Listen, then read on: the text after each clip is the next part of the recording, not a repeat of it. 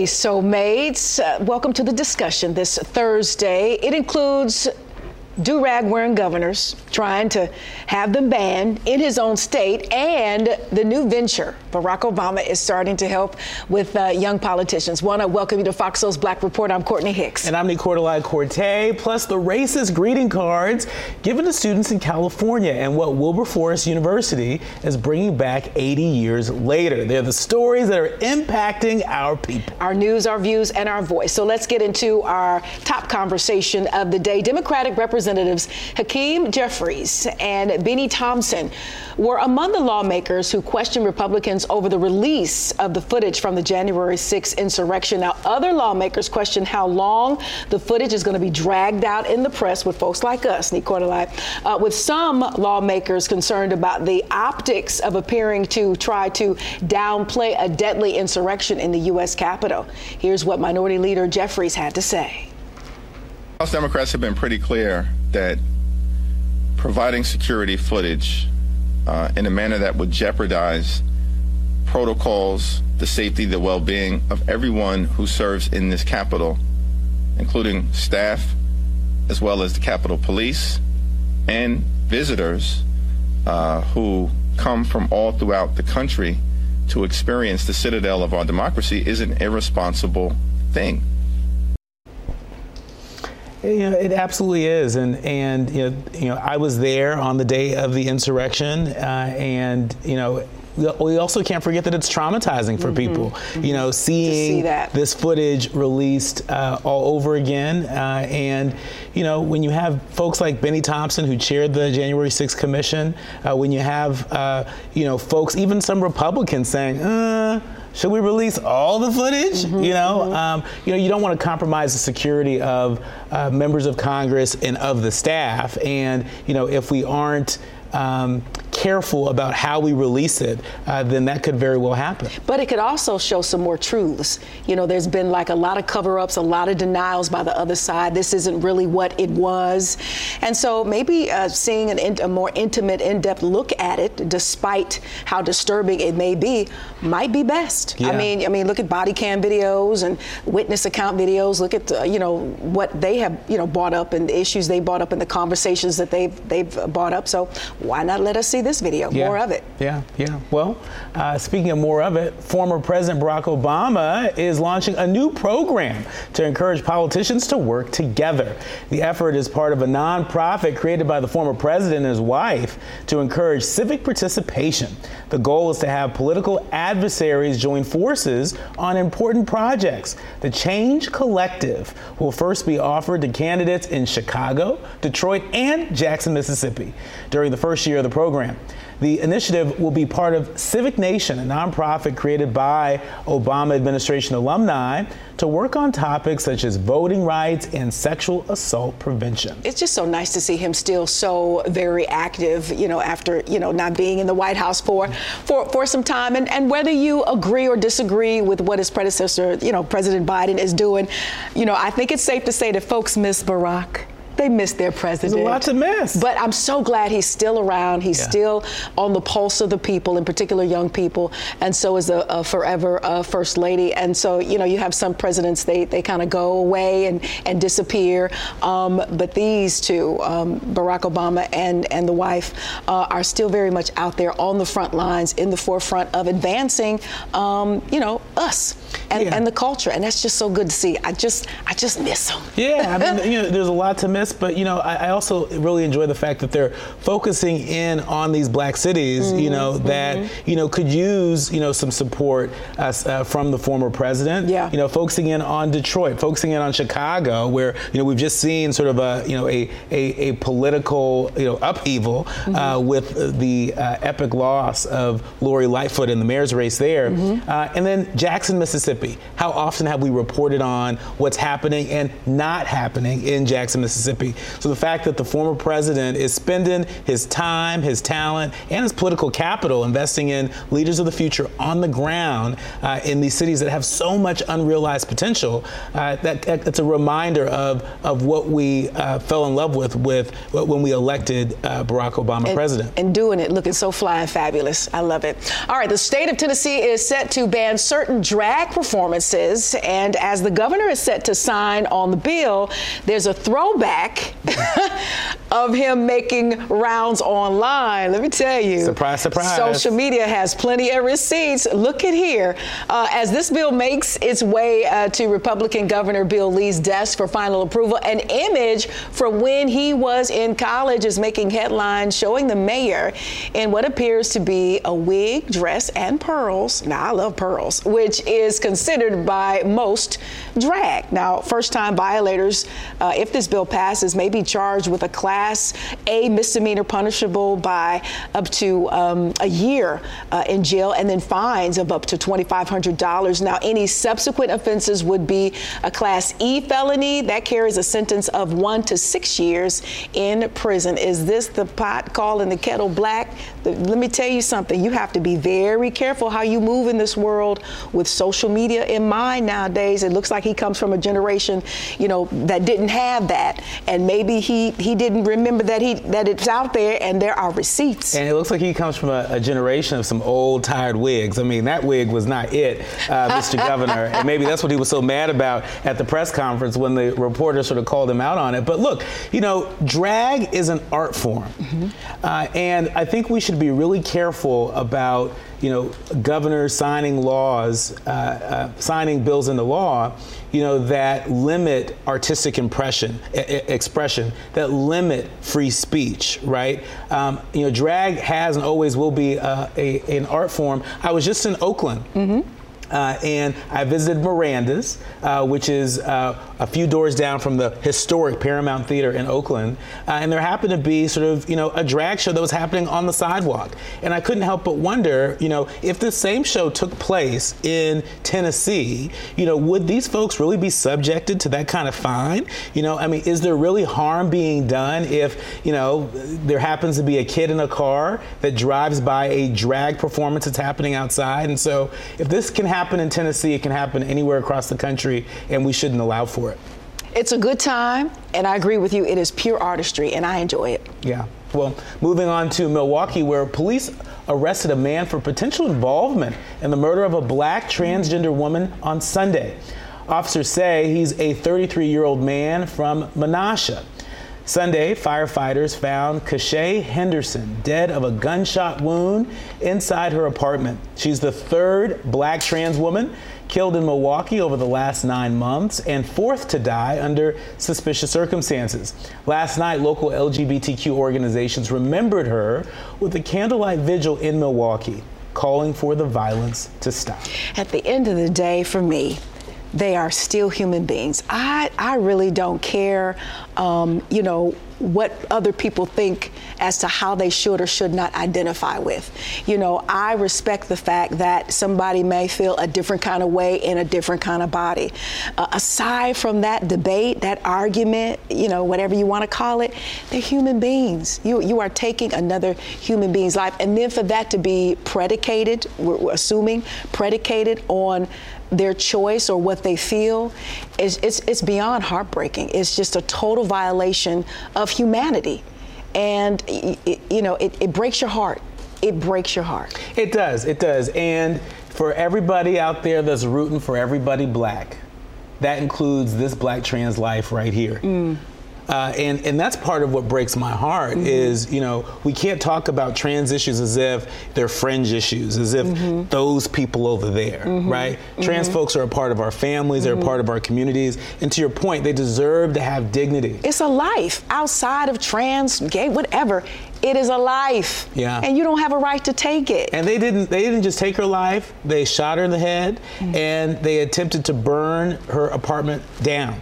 Uh, you know, and we saw similar things. There was a case we reported on in in Brooklyn, New York. Yeah. You know, where there was a was black gay man, you know, that was shot uh, and thrown on the train tracks, right? And so, and we can't also act like this is disconnected mm-hmm. from the anti-LGBTQ legislation, the anti-LGBTQ rhetoric, and anti-black mm-hmm. uh, legislation and rhetoric that's out there, it has it makes a material difference in terms of the life and safety of folks in our community. And so, you know, we can't turn a blind eye to this. Yeah, black lives have to matter to ourselves first. That's right. All right, parents at a Southern California elementary school are outraged, saying their kids received a racist or racist cards rather from other students.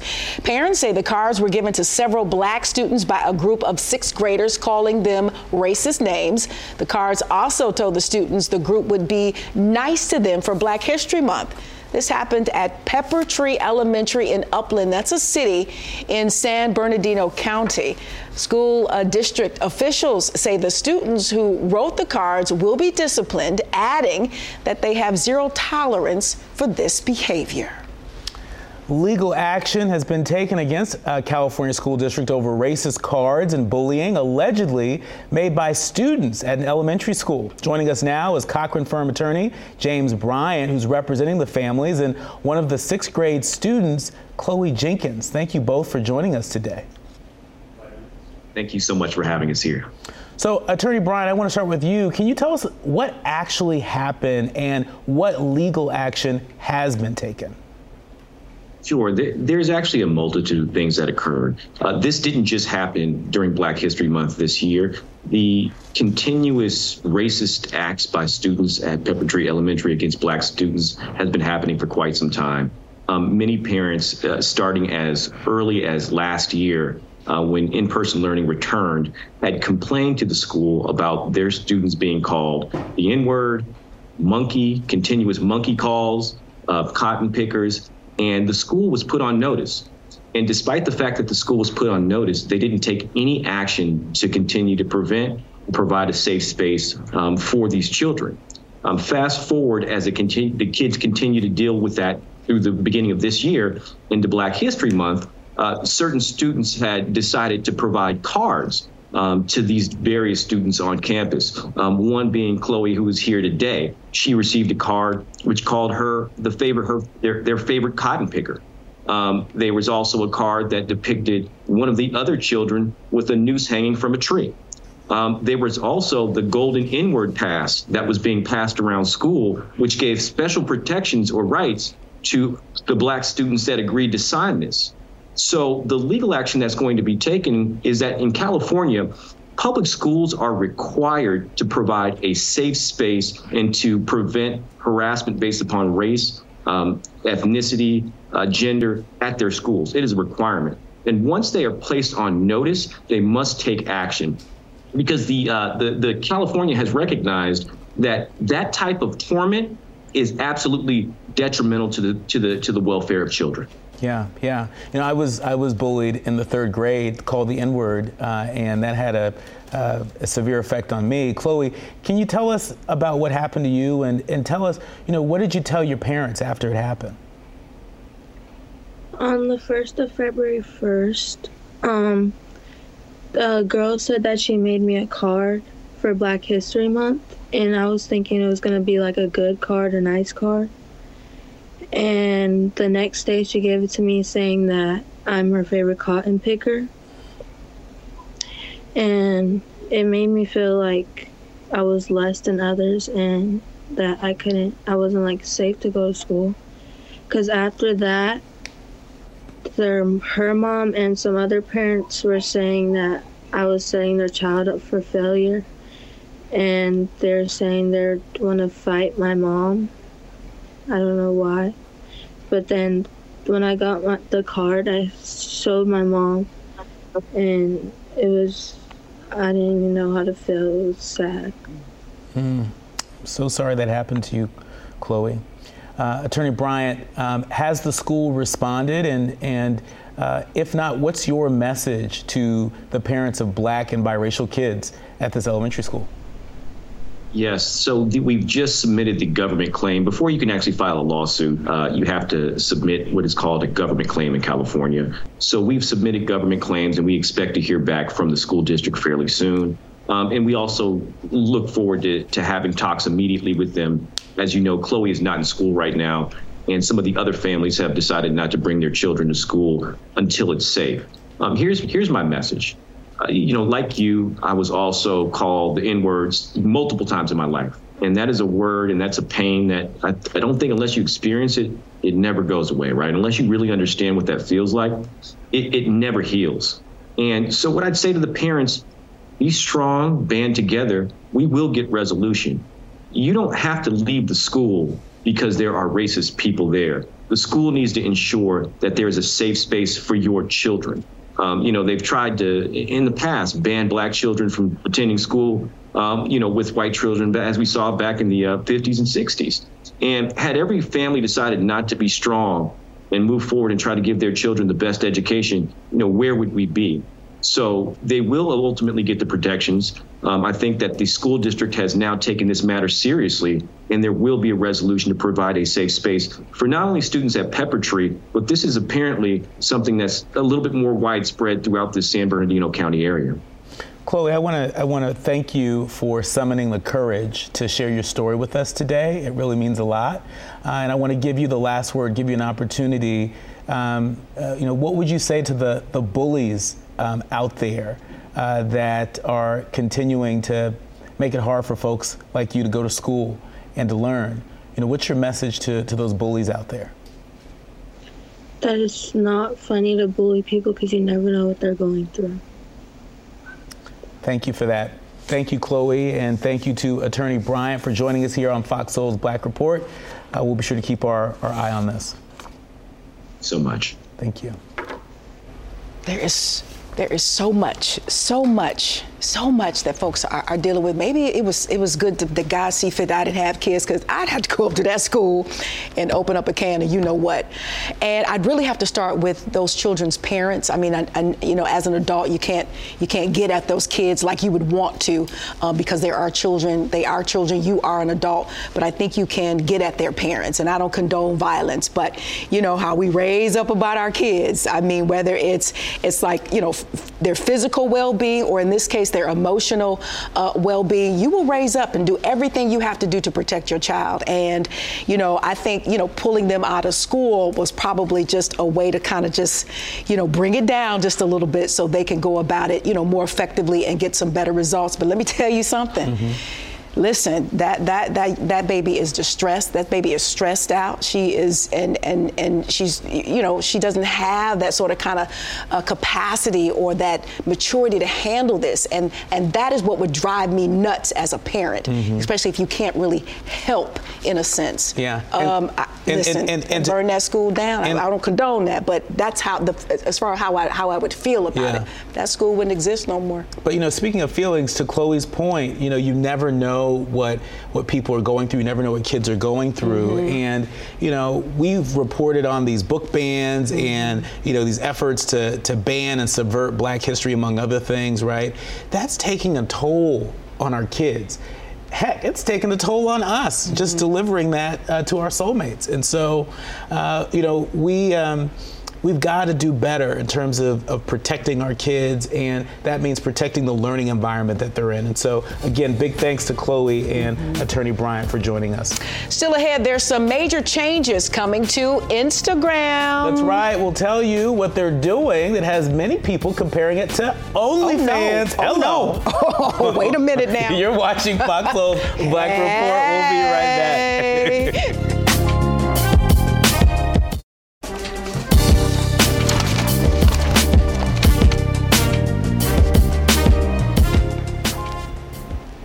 Welcome back, Soulmates. Oregon is considering a bill that would provide homeless and low income individuals with $1,000 a month in universal basic income. Okay, so according to reports, the Oregon legislature is considering a bill to establish a housing assistance fund demonstration program. That's what they're calling it. Now, it aims to provide 12 monthly payments of $1,000 to those experiencing homelessness, at risk homelessness, or are severely rent burdened or earn at or below 60% of the area media income recipients get to decide how to use the money. Some soulmates on their way on their way to move to Oregon. yeah, I mean, but and part of the issue is, you know, they get to use the money how they see fit. Yeah. Right. And so, you know, these are unrestricted dollars, uh, which, you know, this doesn't happen very often. Oftentimes, mm-hmm. you know, you have governments investing in programs and they're saying, well, you know, we're going to give the money directly to the people and let them decide how they're going to use it. Now, advocates say that these folks are mostly going to use the money for, you know, for rent and utilities, right? Uh, but there are other folks that say, nah, mm. they're going to use it for alcohol and for drugs and among other things. Bundles, maybe lashes, maybe even a few bundles.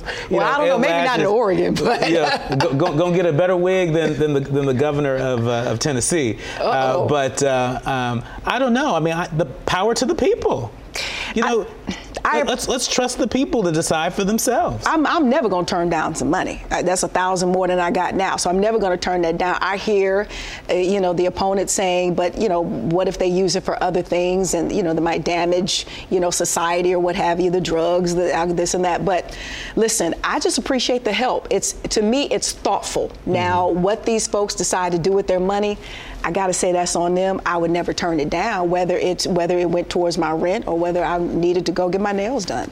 But you know, people have been saying this for years mm about folks on welfare, for example, mm-hmm. and accusing people of misusing food stamps mm-hmm. and and WIC and, and and so forth. And so, you know, at some point, I think you just got to trust people to to do the right thing. And if they don't, you know, well, then they might lose that benefit. But this this program has worked pretty well in Stockton, California, and, and in other parts of the country. And so we'll see what happens. We shall. All right, TikTok has been under intense scrutiny for its potential to share user information with the Chinese government and its mental health impacts on uh, young Americans. So this week, TikTok uh, rolled out new default time limits for users under 18, allowing 60 minutes of screen time per day before being prompted to get offline, but it does not stop them from continuing to watch.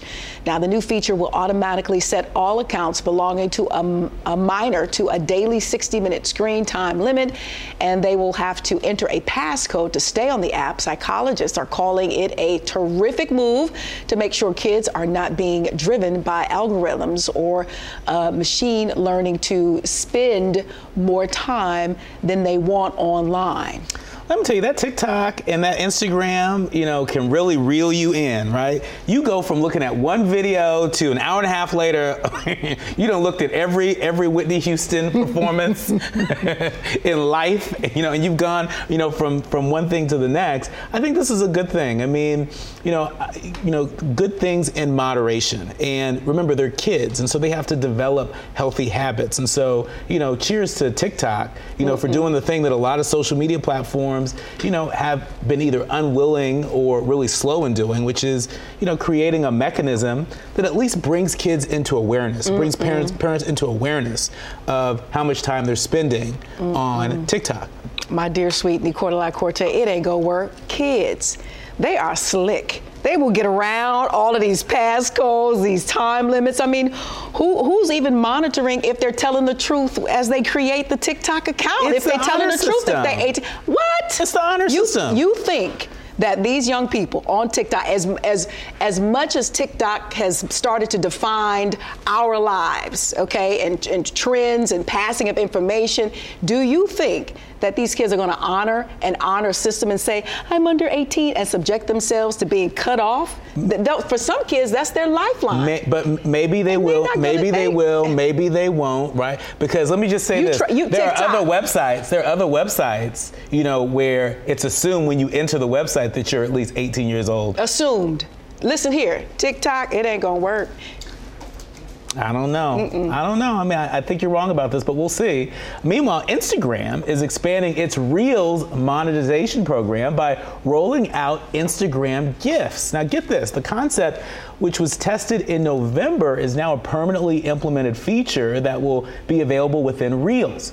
Users should soon begin to see an option that says send gift when they click on a follower's reel. From there, users can select the number of stars they want to give to their favorite creator. Afterward, they may add a monetary balance to the stars, which will go directly to the creator.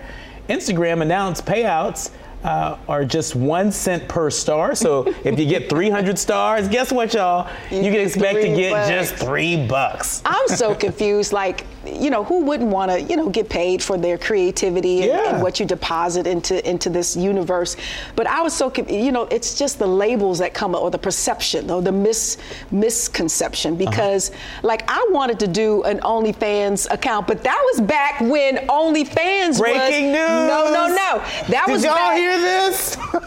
that was back when OnlyFans was like, if I could gather like my mentees or I could have a session on uh-huh. how to break into, you know, TV and news and stuff like that. And then all of a sudden, OnlyFans became OnlyFans. I was like, oh, I can't have an OnlyFans account even though they make a lot of money.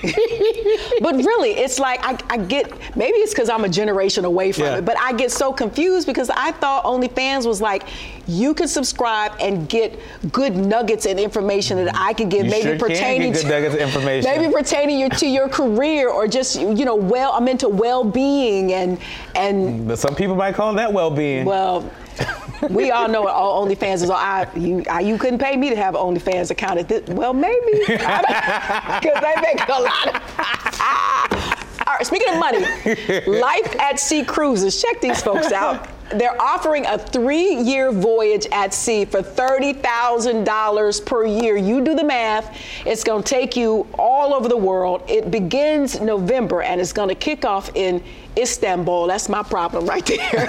then, they're going to go pick up your, your friends from Barcelona and Miami. Friends. Yes. and over the three year journey, you're going to visit 375 ports in 135 countries Mexico, South Korea, and Australia, amongst others. Uh, the Gemini, that's the name of the ship you're looking at here, will spend two days uh, and uh, two to three days docked at most destinations with 288 overnight stays. One week will be spent in Shanghai and another week in Singapore. If the ship needs to be repaired at any point, passengers will be placed in hotels at no cost to them. They better not charge if the ship gets broke and got to go stay in a hotel. Can you imagine that? no, I cannot. No, I mean, listen, I think this is great. You know, for people, Are you crazy? for people that work from home, can you imagine, you know, being no, able to take the vacation of all vacations and and visit so Mm-mm. many places that I'm sure Mm-mm. so many of us have on our short list Mm-mm. to be able to do that, you know, um, at a pretty bargain price. I mean, ninety thousand dollars, thirty thousand, thirty thousand dollars a year. So if you just if you if you decided to like not get your to, to move out of your apartment or move out of your house, right? If you're just sort of in transition and you want to just kind of go out there and live. Listen, with all of the craziness that happens on a boat, I'm not about to be on a boat for three years. I don't care how where they dock and how long they dock. First of all, I'm not a cruise person, but and I just couldn't imagine living three years of my life mostly. I, and I love the water. I love exploring and traveling. You but just don't love not, it that much. Not on no boat. No. That's too much water. There's too much togetherness, uh-huh. closeness. Uh-huh. You can't go nowhere but on the boat. But but but when you pull into the ports, you have two to three day excursions and no. and some of the most uh, desired places to visit across the no. country and around the world. No. No. No. That's a hard no. It's a hard yes for me. well, y'all decide what works for you. Up next on Fox Soul's Black Report, a long awaited event takes place at Wilberforce University that has people talking. Yeah, this is exciting. Find out what this means for the historically black university and the young men who are being formed for future careers. That's all straight ahead on Fox Soul's Black Report. No careers on OnlyFans.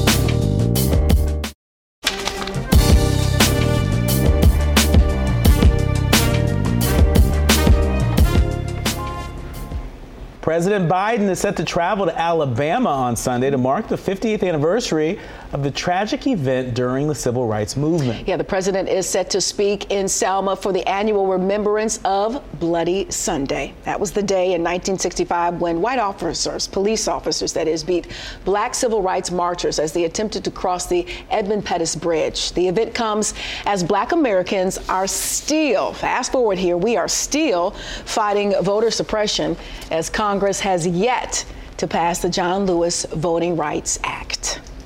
Yeah, I mean, I don't know if you've ever had a chance to go down to the Selma Jubilee and participate in this. Um, I went the last year that uh, uh, Representative John Lewis went, uh, Mm-hmm. and it was uh, incredible. I think a lot of people knew that this was probably going to be his last one Mm. because he was still sick. Uh, but you know, uh, I definitely advise anybody who has an opportunity to uh, to check that out. I mean, especially at a time where we see our history, Mm-hmm. the history of these marchers, the history that they have. Uh, that they've that they've left behind, uh, and the work that still uh, is yet undone, right? Mm-hmm. And so this is a great reminder of what the work is, Yeah. and what the work has been about. And as a community, as a culture, as we descend upon Selma for this remembrance, um, we have to remember that Selma is rebuilding after a devastating tornado. So let's also deposit something uh, in that city to help them rebuild. All right, as we enter into the second day of Women's History Month, Philadelphia State Representative Joanna McClinton has made history by becoming the first woman to serve as Speaker of the Pennsylvania House. McClinton, who is just 40, uh, has been a state lawmaker since 2015. She's a Southwest Philly girl who worked as a public defender and a state uh, Senate attorney. She had been the Democratic floor leader since 2020 and was the first woman to hold that position. I, Joanna Elizabeth McClinton, Do solemnly swear do solemnly swear that I will support, obey, and defend that I will support, obey, and defend the Constitution of the United States the Constitution of the United States To continue my clap here. Like, I mean, and, and she's a home girl. Right. You know what I'm saying? She a Philly girl. Somebody real up in there. She a Philly who girl. gets it because she's been where you are. Or, or maybe still is. You can you, you can identify, you can connect, and that's what we also mean by representation. Yeah. People who can connect. Yeah, and what's it's, it's also a good reminder that representation is not consciousness, right? And so and so and so she brings to your your point a consciousness, a lived experience.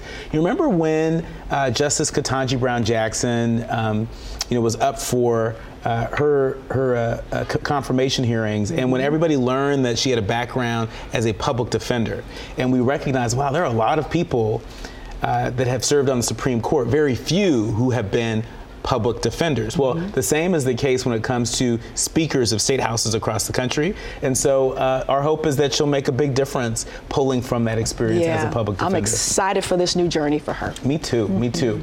Um,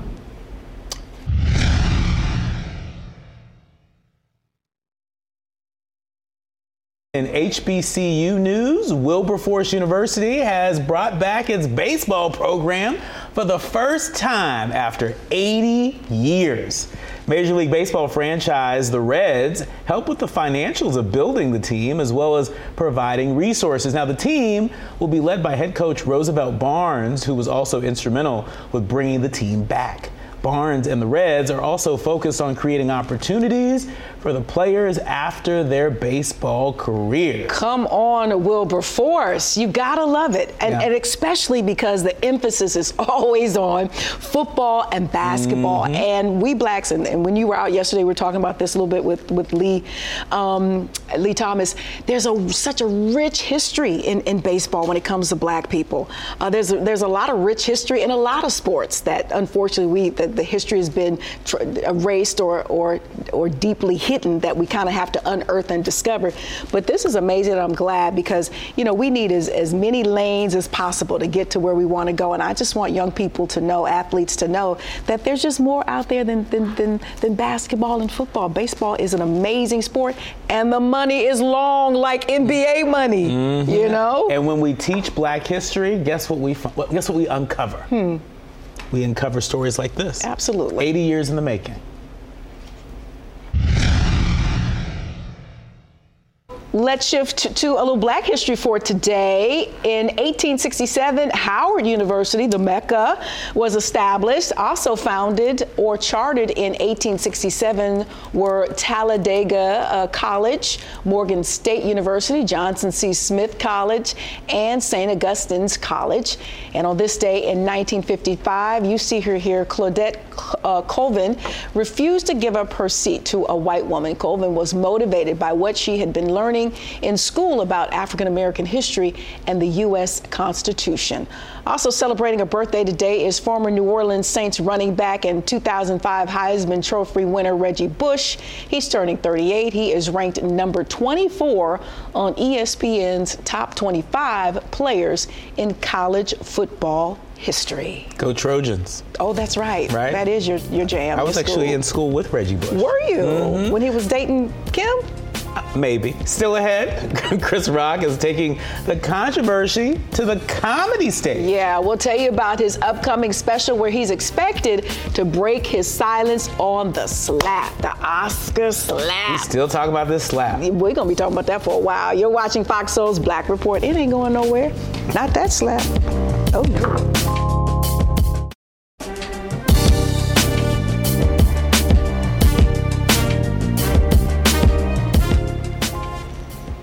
Welcome back to Fox Soul's Black Report. Now, Chris Rock, he's back with a live stand up special on Netflix on March 4th, where he'll address the Oscars incident hmm. where Will Smith slapped him. The news was 1st reported by the Wall Street Journal. So it says, you know, Rock has worked on this material for the show, uh, and he's making light of the situation with Will Smith, joking about the size difference between them. The show titled Chris Rock Selective Outrage will be streamed on, you know it, Netflix March 4th, 10 p.m. Eastern.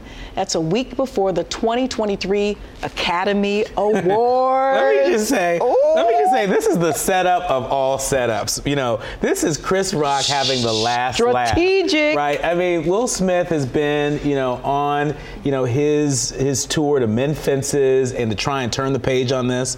You know, he- you know, Apple put out, you know, the new movie Emancipation, and he went on a tour supporting that. You know, and just when it looked like Will Smith might have been turning the corner, Will Smith says, "Hey, I got a story for you. Right? I'm ready to talk." Oh, and by the way, Rock. we're gonna do a special because I'm gonna get paid uh, for what I have to share. We're gonna do a special on Netflix. Oh, and by the way, we're gonna drop it right before the Academy Awards. Ooh, you gonna monetize the slap, huh? I'm telling you, I wouldn't be surprised. Very clever. If, if Chris Rock came out with like a Neosporin deal uh, as well, I, I just wouldn't be surprised because he is that strategic.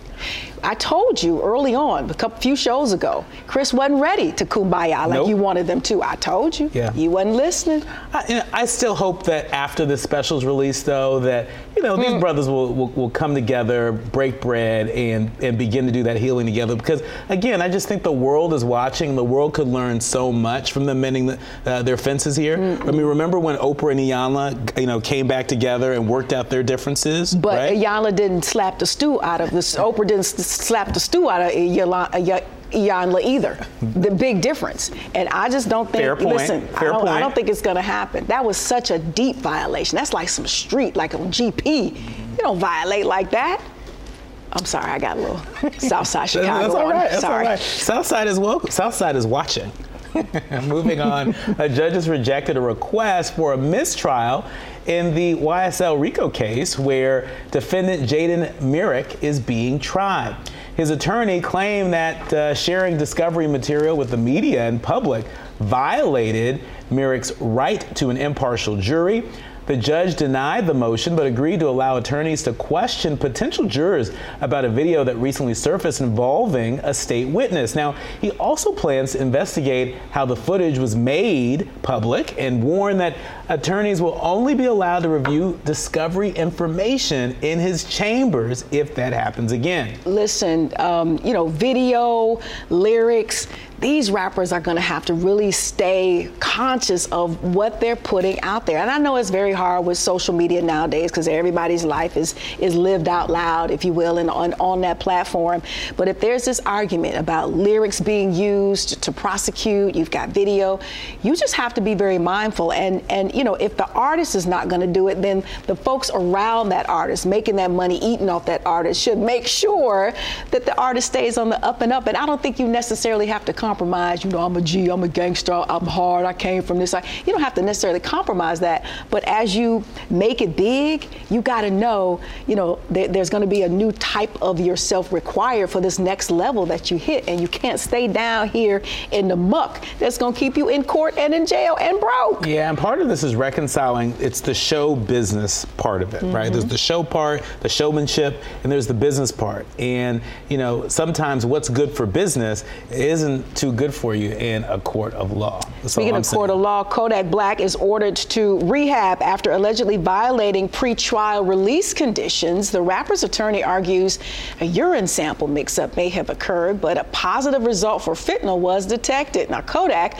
denies refusing a hair sample and is set to check into rehab on March 7th after his Rolling Loud Festival performance. So he gets to, okay, a little privilege there maybe. He is currently out on bond after being arrested last July on drug related charges. And me and Lee got tickled yesterday because we found out his, his, his uh, biological uh-huh, name uh-huh. is Bill. Oh, that's it. That's it. yeah, that's his name. It's just Bill. It's, it's just the first name oh. is Bill. I love it. I mean, the the P defense to me, that's what tickled me, right? I mean, they said it was somebody else's P, did? I mean, but but you know, I remember Urine, being a teenager, you know, and you know, there were folks that would say, you know, that's not my P when it came to, mm-hmm. you know, having the test for certain things, right? And mm-hmm. so I was surprised that like, oh, that's your defense. It's mm-hmm. not my mm-hmm. P. Yeah, urine. We have we need to say urine. Or, or urine. Excuse Politi- me. Politically correct. Yes. Excuse me. Well, uh, well, moving along. Uh, Yara Shahidi from Grownish will be the first black woman to play Tinkerbell in Disney's live action remake of Peter Pan. Love now, the movie, it, titled Peter Pan and Wendy, will also feature Alexander Molony as Peter Pan. Uh, Ever Anderson as Wendy, Jude Law as Captain Hook, hey Jude, uh, and Indigenous actress Alyssa uh, Wapachnek uh, as Tiger Lily. Now, The Lost Boys will also be updated to be not all boys. Oh.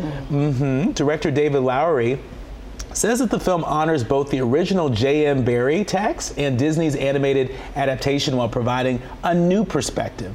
The movie is set to be released on April oh, 28th. Just as cute as a button she looks. Yeah. I'm, I'm, I'm here all for it. I'm here for the Black Mermaid. And for me, when I knew that this would work, you know, when, when Disney opened itself up to diversity is when Brandy and, and Whitney mm-hmm. killed Cinderella. Oh, classic. And just all the new nuances and all just the, the what the black girl magic energy brought to that storyline was fascinating. And, you know, the folks ain't stupid. The, you know, we are huge consumers mm-hmm. of, of, of this type of entertainment. And when we see ourselves, you're going to make even more money. So keep putting it out there. My only thing is make sure folks are in the market marketing uh, rooms, folks are in the writing rooms, they're there in the editing rooms. So it's a true uh, uh, representation of what we're all about or what we can portray.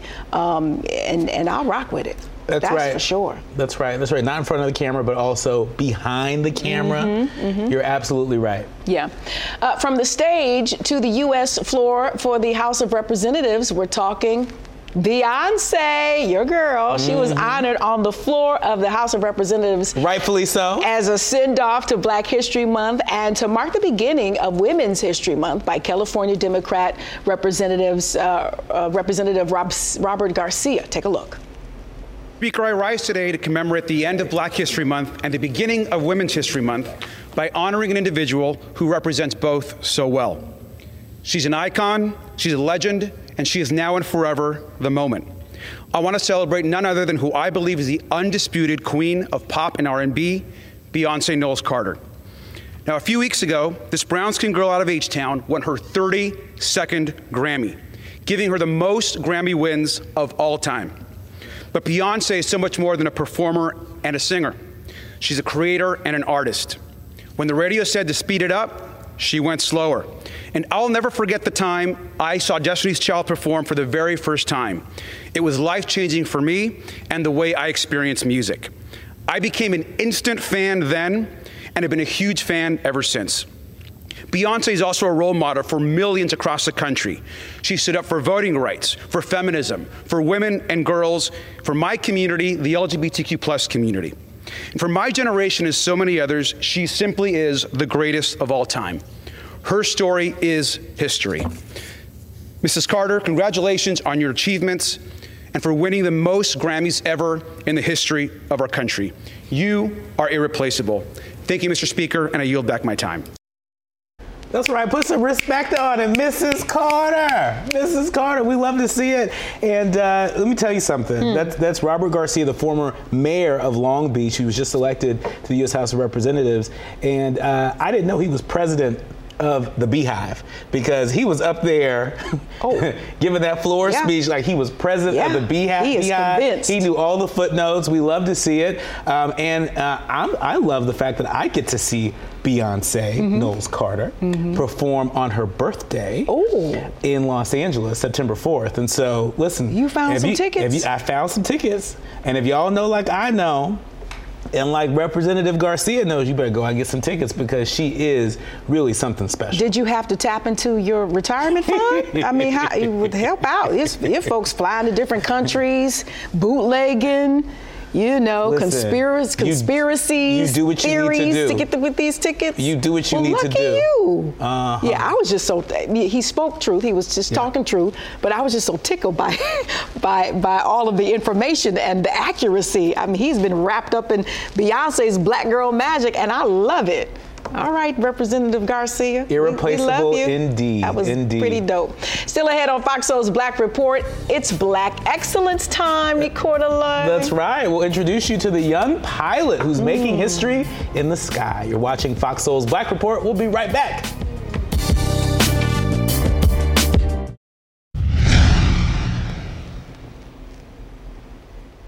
California's Heartshine pageant system has welcomed women of all ages and celebrating everything that makes them beautiful for over a decade. The various competitions are designed to honor contestants' accomplishments rather than outward mm, appearance. That's different. Now, this year, five of the eight winners crowned were black women, and it all happened before the close of Black History Month. We love that. The competitors are scored based on what they do for their communities instead of their stage presentations.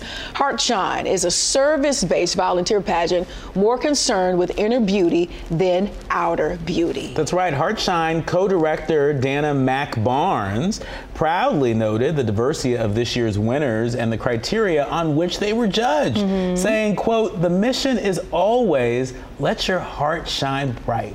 Always give back to the community.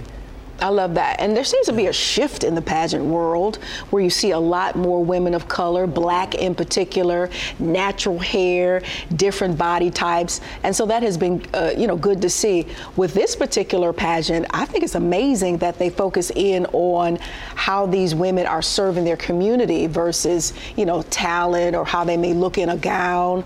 I think that's pretty, that's pretty groundbreaking. But I think part of what makes it so groundbreaking is the people behind the scenes that are pushing, right? And so to all of the activists out there and the mm-hmm. advocates out there, you know, the people out there that are saying that that you know women, you know, are more than just what they look like, right? Um, that service matters to women, and you know that uh, being in community matters to women, and you know it's just great to see that there are pageants that uh, that reflect more of that. I know there are, there's there are folks out there that say, well, uh, you know, pageants, you know, are you know anti-feminist, right? And, and you know, we can have that debate, um, you know, on a future show. But uh, as it relates to this story, you know, I just think it's a, it's a positive step forward, and I'm just so glad that that my nieces. Um, have an opportunity to, to to see the pageant world a little bit differently than we did as we were coming up. Yeah, it, it takes it from a pageant to like a movement with that consciousness. I love it.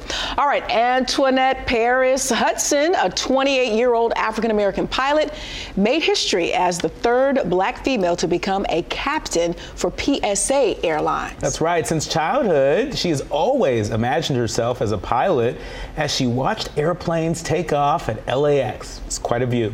Mm-hmm. Hudson graduated from Kansas State University in 2016 with a degree in aeronautical aerospace engineering mm-hmm. and started working in the aviation industry before joining PSA Airlines. She quickly climbed the ranks to become a captain in 2022, making history as only the third black female Wow. to be given the rank in the company. now, her. she received a job offer from American Airlines, the largest airline in the world, and took to Facebook to celebrate her achievement. How exciting is that? And so, you know, PSA and American Airlines, uh, PSA is like a subsidiary of American Airlines. So obviously, there have been some eyes on her for a minute as she continues to uh, ascend. 28 years old, and that, and and just the composure because you know when you're on you. you flying that plane and you have all them souls that you're responsible for. So she's probably well beyond her 28 years as far as, you know, composure and the maturity. And this is a just in time for Women's History Month. She is blazing a mm-hmm. trail. That's amazing. And she said she did it without any mentor. She didn't, she didn't representation. She didn't really have anybody to kind of look up to. So she had to uh, carve her own way, which makes it even more remarkable. Yeah, yeah. I mean, look, you know, we fly a lot. Um, no, no, no, no. It, you fly a lot. you are also on airplanes uh, more than the average person. Are you not? N- not? Are you not? Not. Oh my goodness gracious! You just gonna leave me out here yes. hanging out here? Okay. Yes. Okay, I'm gonna hang out here. Because you know better. Okay. Well, I do fly a lot, and I oftentimes like to peek my head into mm-hmm. the cockpit mm-hmm. uh, to you know take a look at like who's in there and just kind of get a sense of the energy. I, can, of, I get a, of, of you get pilot. a black pilot every right. now and again. You go, yeah. Every now and again you get a black pilot, right? And rarely, I mean, you know, I have what almost 90,000 miles mm-hmm. on Delta alone mm-hmm. uh, just since since uh, the fall so of back last to, year. So back to Miss Hudson. And and, and and I have rarely seen a black female pilot. I've this is seen, how extraordinary I've seen maybe is. maybe two, but back to back to a black female pilot, Miss Hudson, 28 years old. Would you trust that she'd have enough experience Absolutely. to fly you from Absolutely. here to LA and to DC? Absolutely. That you like how you go every without a doubt. Really? You Absolutely. Have, okay. Yeah, because you know the training that they go to. I mean, my DC best friend is, is training to get his pilot's license, and so I'm aware of the rigor that goes into it. Mm-hmm. Uh, and I would have no doubt if she has made it this far, mm-hmm. um, and and they have deemed her um, mm-hmm. uh, prepared to be able to uh, fly commercially. I have no doubt. I would have no qualms. I would sleep. I'd probably be asleep on the runway. Yeah. Well, I mean, American Airlines. You can liken it to the the, the minor leagues, and she's being called up to the majors. And so if they trust her, yeah, I don't see why I wouldn't either. Yeah. Now, yeah. now, now, American Airlines, they can they can they can work on being on time.